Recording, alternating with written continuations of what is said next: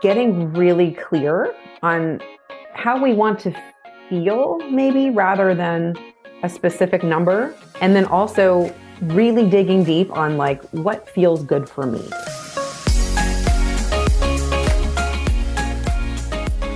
Happy New Year and welcome to the Good Clean Nutrition Podcast.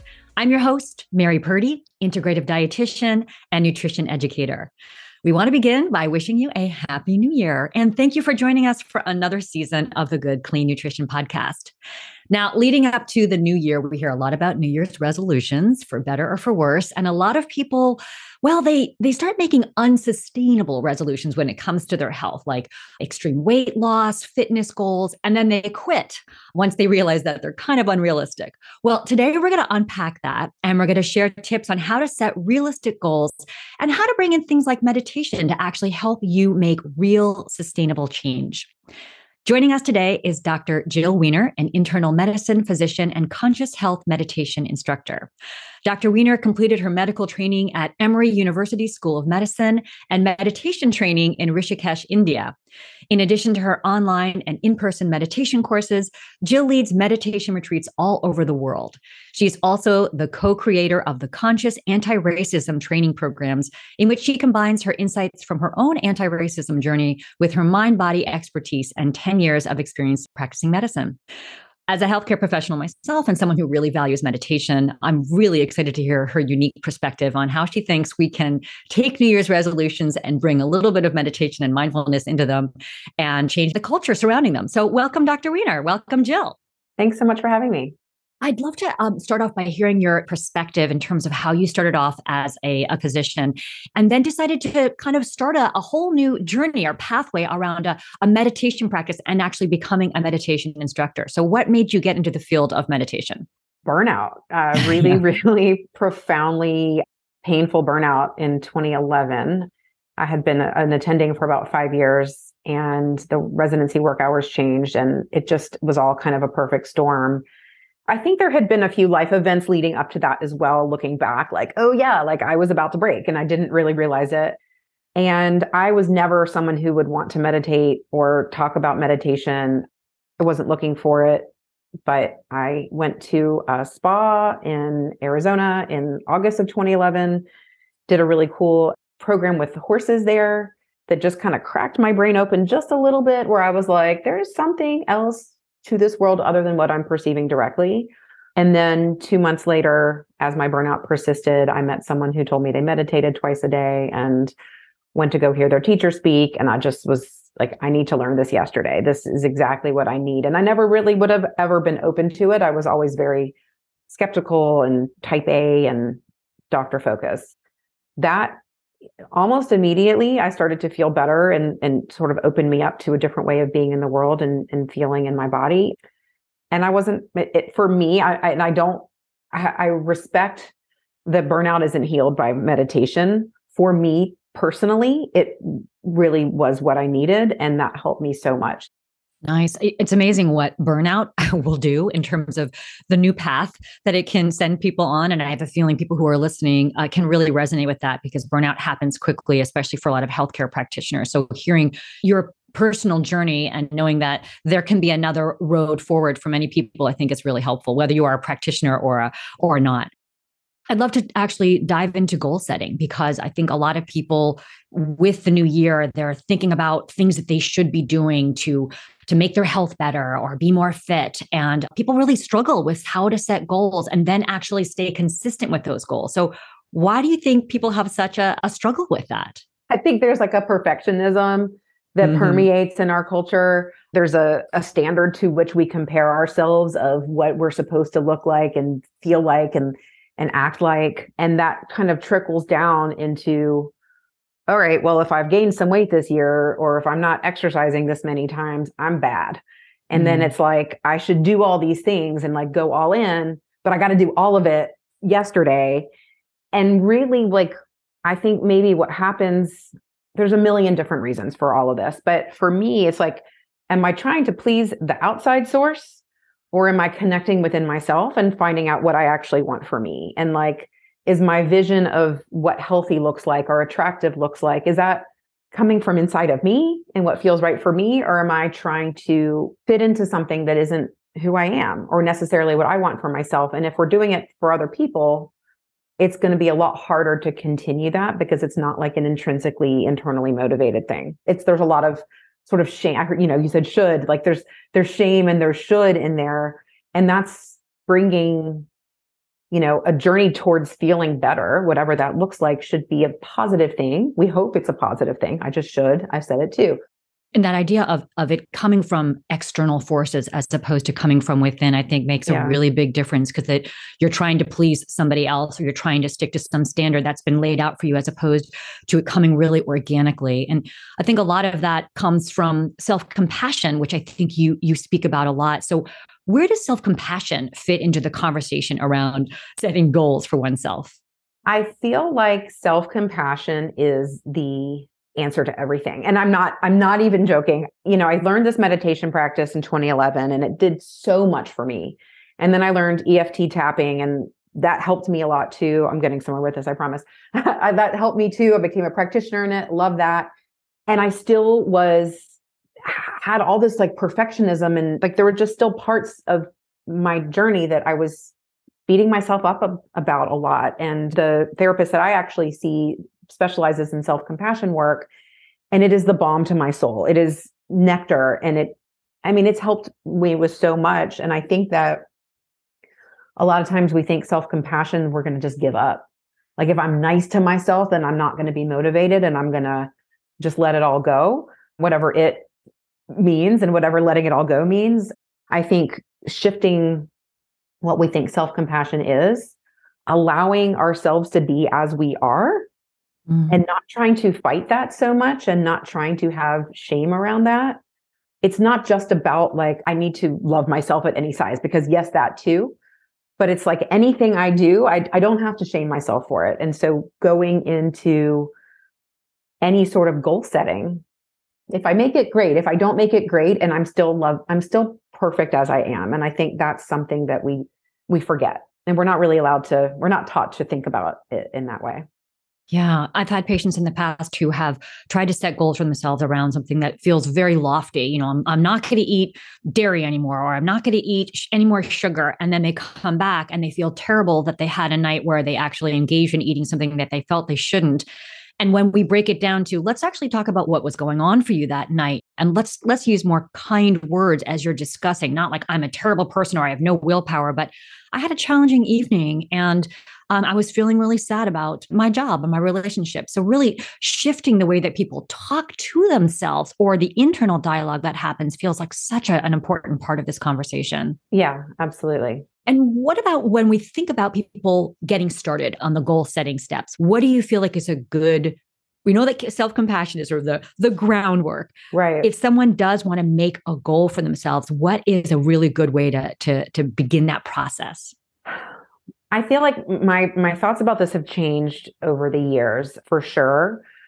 I feel like getting really clear on what how we want to feel maybe rather than a specific number. And then also really digging deep on like what feels good for me what feels like the right thing inside like yes. we are taught in this society in my medical training to disconnect completely from our bodies. It's like two different things. I was a walking body that had a head but we weren't communicating at all. I sort of knew what felt right for me but i also really didn't. And so finding a way to reconnect into like what what is my intuition telling me? Is this the right thing for me? And whose voice is telling me who am I listening to? Am I listening to like what I actually want and what feels like it would be the right move for me? Or am I listening to the voice of a, a parent who used to make comments about our weight or a, a spouse or a ex friend or whoever it is, the media, wh- wherever we're going to go with that? Is this what's right for me? Do I have this sense that when I get there, I'm then going to be happy? Because I think that's a big thing as well. The sense that like I'm broken now. If I just do this thing that I'm supposed to be doing and I get there, then I'm going to be happy and all my problems are going to be solved. And getting really real with ourselves of why am I doing this? If I'm doing this because I like want to engage in the process and I think it will help me be more present in my life and have more energy and whatever else, awesome. That's going to motivate us forward. If I'm doing it because I, I'm miserable and I think that this is the answer to me not being miserable anymore, that sounds to me like not sustainable. Yeah. So, so not focusing on a number or something specific that you want to achieve, but rather, how do I want to feel? Do I want to feel strong in my body? Do I want to feel powerful? Do I want to feel at peace, that that calm? I think what you're saying about just connecting to an emotion, a, sense of of well being in the body, that that really makes a big difference when it comes to setting those goals. And it sounds like some of these methods that you're talking about, meditation and tapping, really help. And we're going to break those both down because I have a feeling people out there are wondering, what does she mean by tapping? But first, we're going to take a quick break. So I'm Mary Purdy, and you're listening to the Good Clean Nutrition Podcast. We're on with internal medicine physician and meditation instructor, Dr. Jill Wener, discussing sustainable goal setting. And next, we're going to dive into the importance of bringing meditation in when setting goals. But first, a word from our sponsor of this podcast, Orgain. Keep it going the Orgain way with products that deliver delicious taste and high quality ingredients. Fuel your body with Orgain's great tasting plant based protein powders, which are a source of complete protein with all essential amino acids, no added sugar, preservatives, or artificial sweeteners. Learn more at Orgain.com. Now let's get back to our conversation with Dr. Wener. So, Jill, we want to shift gears here a little bit more. Before the break, we were talking a bit, or you were talking a bit about meditation and tapping um, and bringing those into uh, conversations around goal setting. We got to understand here what tapping is. You mentioned EFT, emotional freedom technique. For those who are not familiar with the old tap tap, give us a, a definition of what that actually means. So, tapping, EFT, emotional freedom technique, it's all the same referring to the same thing. It's actually an evidence-based technique. There's lots of great data on it for anyone who does who wants to look look under emotional freedom technique, not tapping, because that's it's more clinical name. You tap on different uh, places on the face and chest that are um, related to the places like in traditional Chinese medicine and acupuncture where one might be putting needles in. But we use acupressure or the tapping, and we tap on places on the face and chest as we say out loud the things that are distressing us. It can be used for a bunch of different things phobias, decision making, uh, self limiting beliefs, emotions, grief, all sorts of things. As we say out loud over and over again the thing that is distressing us and we tap, we are actually sending calming signals to the stress center of the brain, the hippocampus and amygdala, rewiring how they process stress and how they perceive stress, and also activating the uh, parasympathetic nervous system. So, the tapping can be it's more like i think of meditation like preventative you meditate twice a day so that like overall you're like shifting more into parasympathetic mode and you're less stressed tapping is really good as like a spot cleaner you can mm-hmm. use it mm-hmm. for five ten minutes at a time the benefits come very quickly very few side effects and you don't have to do it regularly to benefit from it so i've been using it a lot during like covid to support healthcare professionals to process all these emotions that have come up during this time. Yeah, I have to tell you, I have worked with a practitioner using tapping for my fear of going to the dentist, which is not as, you know, severe as some of the other traumas that people might be using it for. But mm-hmm. I did find it to be helpful. And it's great okay. to know that there is some evidence behind it really um, establishing the, its its benefits for for people who are going through so many different difficult times. So in terms of the meditation piece, there's so much about meditation that we know has health benefits. And you're a physician. You obviously are very clued into the physiology of the body, but also as a meditation instructor, the, the, the, way that the brain works. I would love to hear what you have found to be beneficial around meditation and what, what's some of the research that's supporting that. So there, so they have done studies about all sorts of different things, ranging from you know, learning disabilities and ADHD to hypertension to um, free radical formation and all sorts of different things that it shows that meditation can benefit those, improve those things. I love data and I also love things that I can like experience myself and teach mm-hmm. people to experience on their own without being dependent on me. So the meditation practice that I teach, it's like I'm teaching people how to do this meditation on their own self-sufficiently and they experience it like very very quickly the benefits of it how easy it is to do i have a student who had really bad irritable bowel disease and she was looking to go to a GI doctor and she said her irritable bowel went away in a couple weeks. Now, does that happen to everybody? No. Am I going to promise that meditation is going to heal your irritable bowel? No, but it's pretty cool that that worked. Another another one and, and it actually helped for my own irritable bowel as well. Another one of my students had like kind of chronic neck and shoulder pain. And after a few weeks she realized that she wasn't feeling that anymore because a lot of that was related to stress. So if we think about all the ways that stress can impact our body physic like on a physical noticeable level and then also on a like biochemical level anything that stress is impacting can be improved with things that are going to decrease stress now the question is going to always going to be what's the extent is it reproducible is it consistent among people and everyone's going to be different with that and so I guess one of the other things you had talked about, two of my meditation students, one of them is the chair of medicine at a hospital in Connecticut. And she says she really loves the practice because it helps, like when we're in stress mode and we're in survival all the time, it's really hard to connect into anything else. Like we're just trying to get through. And so she says she has found when she's meditating, she gets really great solutions to administrative issues that she's been trying to work through she'll get these like inspiration moments, these aha moments where, oh, okay, like if I just do this, this, and this, then that'll help make everyone happy. That'll be a good compromise. So stuff that she wasn't able to think about when she was in her stress mode. Another one of my meditation students shared that she's a surgeon and she uh, was working on a difficult case that people like misdiagnosed or couldn't figure out what the issue was. And she realized, oh, it's a pheochromocytoma, which is like a, a tumor that can cause all sorts of hormonal imbalances in body.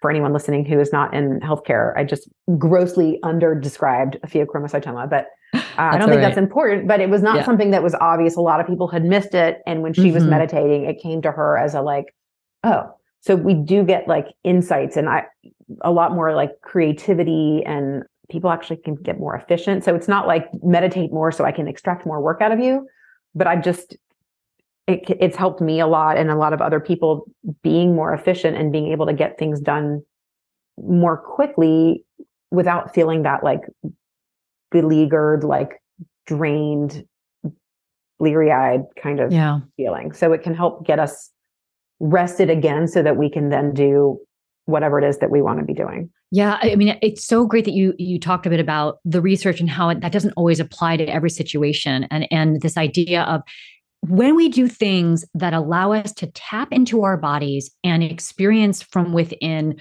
reduce our stress, connect with our, our minds, our heart, uh, wherever we are connecting, that ultimately sounds like that is just a pathway towards better health and more stability, less cortisol, which can be uh, beneficial for all the the physiological ills, illnesses that we that we see as practitioners and as that we experience. I want to make sure that people understand that meditation is different from mindfulness. There is a mindfulness meditation, but can you just really briefly tell us the difference in your mind, what mindfulness is versus what meditation might be? Sure. Yes, absolutely. And apologies in advance for any mindfulness experts who do not agree with the way I'm describing it. Mindfulness is it is derived from Buddhist contemplative practices um, and has sort of been like despiritualized, but it's it's a way to cultivate focus and attention on anything with the goal of doing the practice on something else so that in our lives we become more mindful and aware and present.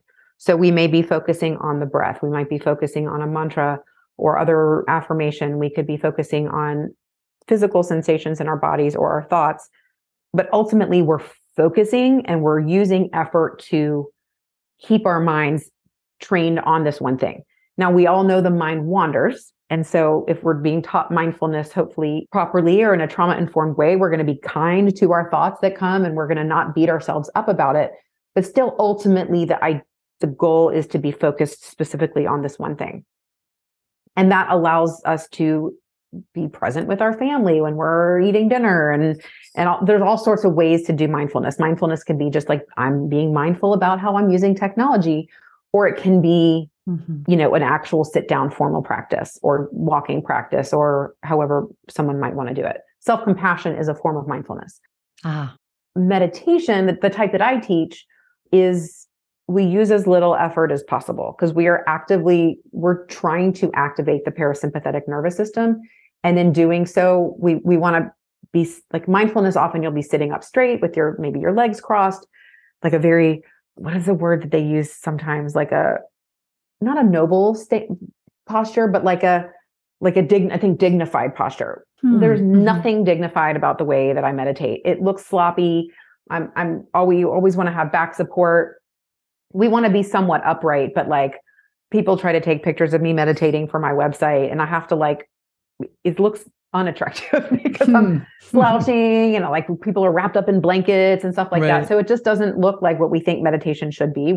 We are not using effort. We're being effortless with, um, we do use a mantra, but we're not trying to focus on it. We're actually allowing our minds to wander. It's like as easy as daydreaming. And by using as little physical and mental effort as possible, that's how we can kind of unlock the access to that deep level of rest that activates the parasympathetic nervous system and kind of resets, does a deep internal reset of our body chemistry and our brain chemistry and allows us to have access to. And this is, by the way, every single person I've taught can do this very easily. It is a very easy technique yeah. to do within the like first two days of learning it. Not everyone continues it because we're all human, and it is something like for anyone listening who's like, there's no way I could do this, or that's only for other people. That was how I felt. And I remember when I learned, I was like, how has this been a thing? like, how has this been around? And I didn't know that this existed and that people like me aren't taught this. Yeah. So that's the difference is, is we're, we're intentionally not focusing. We're being as effortless and lazy as possible when we're actually doing the practice. Mm-hmm. Okay, thank you for sharing that those differences. And and you mentioned, you know, gosh, how did I not know about this as a physician? And I think any health practitioner, gosh, it would be amazing for this to be part of the curriculum when we know it has so, so much value. So, how do you recommend if there are people who are, are listening today who are practitioners, how can they bring in meditation into their interactions with patients or clients? We want to make sure that we're not like teaching our patients about it because we're secretly implying that they're crazy. Like, oh, well, you should try meditation because you're just stressed out and all your problems are due to stress and just try meditation. Because that's commit that's that's that's portraying a message to our patients that they are somehow wrong for having stress, that they're somehow wrong for having stress related physical symptoms, um, and that that's somehow like weak or bad. And I think that we convey that a lot. And I did as well. Like I'd be like, hello, why don't we try some guided meditation or whatever? And and people can see right through that. So I think it's important for us to understand that it's not just some like woo-woo thing that we only use for our patients who have stress related health things because all of it's stress related, but we actually like see it as a gift. And we also have to respect that not everybody's going to be ready to do it or want to do it. Just the same way people generally don't like being proselytized to about other things such as perhaps religion or politics. They're just, until they're ready to hear it, they're not going to want to hear it. So it can make people shut down very quickly if they perceive like they're being judged or we think we're holier than thou by talking about meditation. So I think that before we do anything else, we need to gauge our patients, ask questions like, I have some thoughts on some things that, you know, that have really helped me and a lot of my patients. Is it something you're open to hearing? what has your experience been with this? What are, you know, like, right. like just being very open ended and asking permission and giving people agency so they don't immediately like shut down and back off. And even then, they may still shut down and get defensive because we're human beings and that's what we do. Yeah, I think a lot of people are resistant to meditation or they think, oh, I can't do it. My mind's too crazy or whatever. And so I really appreciate the idea of asking them questions or helping you as somebody who's either a friend or a practitioner working with them helping you to understand where they are ready to make that change if they are ready to make that change and what would be an easy roadmap to get there i know that there's probably people out there and you know it's a stressful time in general we probably all could use a little self compassion we could probably all use a little quiet calm mindful time i am wondering if you would be able to walk us through a brief self compassion session. So sometimes when people do self compassion practices, there can be almost, it's called backdraft. It's this like opposite effect. it, it, instead of feeling like, oh, I've been so kind to myself, there can be a, I'm the worst person ever. I'm just remembered everything bad I ever did. So I just always like to share that before I lead anyone in self compassion exercises because mm-hmm. there's no right answer to how one experiences a self compassion exercise. And it is a practice.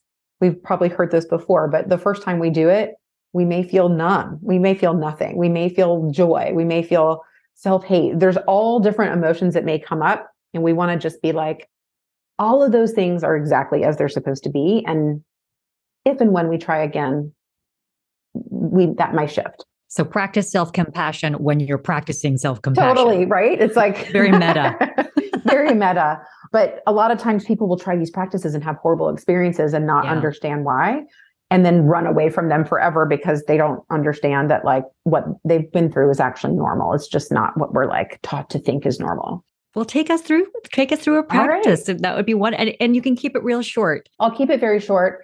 And I would like to invite so anyone listening, if you're in a place where it feels safe, invite you to close the eyes or perhaps lower the gaze. Not mandatory, but if that's something that you feel like you want to do, I invite you to do that. And I invite you to call up a situation that's maybe like a two or three out of 10 intensity of discomfort for you. Not a 10 out of 10, not even a five out of 10, but something that's just because we're practicing this. So a situation where you feel like you might be hard on yourself or where someone has been hard on you. A situation didn't go well at work, all sorts of things. Maybe a one of your kids did something and you're blaming yourself for it. And I invite you to, to call that up and allow that memory to come up for you. And if at any point it, it's too much, please do let this let this memory go. And now what I invite you to do is ask yourself what you need to hear that would make you feel better. Another way to think about this might be what would you tell a friend who is saying the same thing to you? Or what would you want a friend to tell to you to make you feel better? And I invite you to say that to yourself.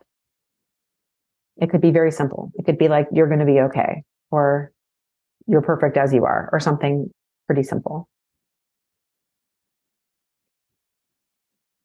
And one step further might be some sort of loving, compassionate touch for yourself. Maybe a hand on your shoulder, or maybe you place your hand over your heart, or give yourself a hug, or something that just feels safe for you and nurturing for you. Noting that our minds will probably wander at least once during this practice, and that anything that is coming up is normal. And if you are feeling some feelings of goodness, if you're feeling the the effects of, you know, something, hearing something kind and of, of the compassionate touch, I invite you to savor that, to sit in that a little bit and just what does that feel like? Is there a tingling? Is there a, a warmth or is there a, a lightness or maybe a, a heaviness in a good way? Just connect in with how that feels in our body and allow ourselves to feel that way. And if you're feeling less than that, if you're feeling less happy, if you're feeling some distressing symptoms or emotions, that's okay too. And whenever you're ready, I invite you to bring the attention back to the breath, just the rise and fall of the chest, the in and out of the air coming from in and out of the nostrils. And whenever you feel ready, I invite you to open the eyes and come back to the space. Thank you, Jill. That was that was really nice. Um, you're welcome. My phrase was you did the best you could with the tools you had. Perfect. And how did that make you feel? If you don't mind me asking. I felt good. I felt good. I felt, you know, a sense of of peace around it. So I appreciate uh, the opportunity, and I hope other people were able to take a moment. Hopefully, they, hopefully they weren't driving or anything like that. We should have said that up front. if you're driving, listen to this podcast. Do not close do your eyes. Not close your eyes. Yeah. Yes. Well, thank you so much for this conversation. Thank you for your kindness, for your compassion, for your knowledge, for your insights, and everything else that you brought to our dialogue today. And I would imagine people listening want to know where they can find you and learn more about the work that you're doing. My website is a good place for that. It's jillwener.com. So that's W E N E R, often misspelled. And that has information. I have meditation, online meditation and tapping programs. The meditation is accredited for continuing medical education and continuing education for doctors and nurses and pharmacists and you know dietitians and all sorts of allied health professionals. There's also a page on there that will take you to the anti-racism work I do as well. So that will Excellent. get you everywhere. Excellent. Well, I, am definitely going to be taking a look at some of those resources and really appreciate the work that you're doing around anti-racism as well. So thank you again, Jill, for for speaking with us today. And I hope people out there today, and I'm sure they have, have really learned something from this conversation. Thanks for having me. Thanks for tuning in to this episode of the Good Clean Nutrition Podcast. And before you go, we would love to hear from you. We have a brief survey linked in the description of this podcast episode and on our website healthcare.orgain.com slash podcast. That is healthcare.orgain.com slash podcast. Please uh, share any feedback, give us guest ideas, topic suggestions, or anything else that you can think of. You name it, we want to hear it. And as always, your feedback is really appreciated and it will only continue to help us improve this podcast. And to stay up to date on the latest episodes of this podcast, be sure to subscribe on your favorite podcast platform. Thanks so much and see you next time.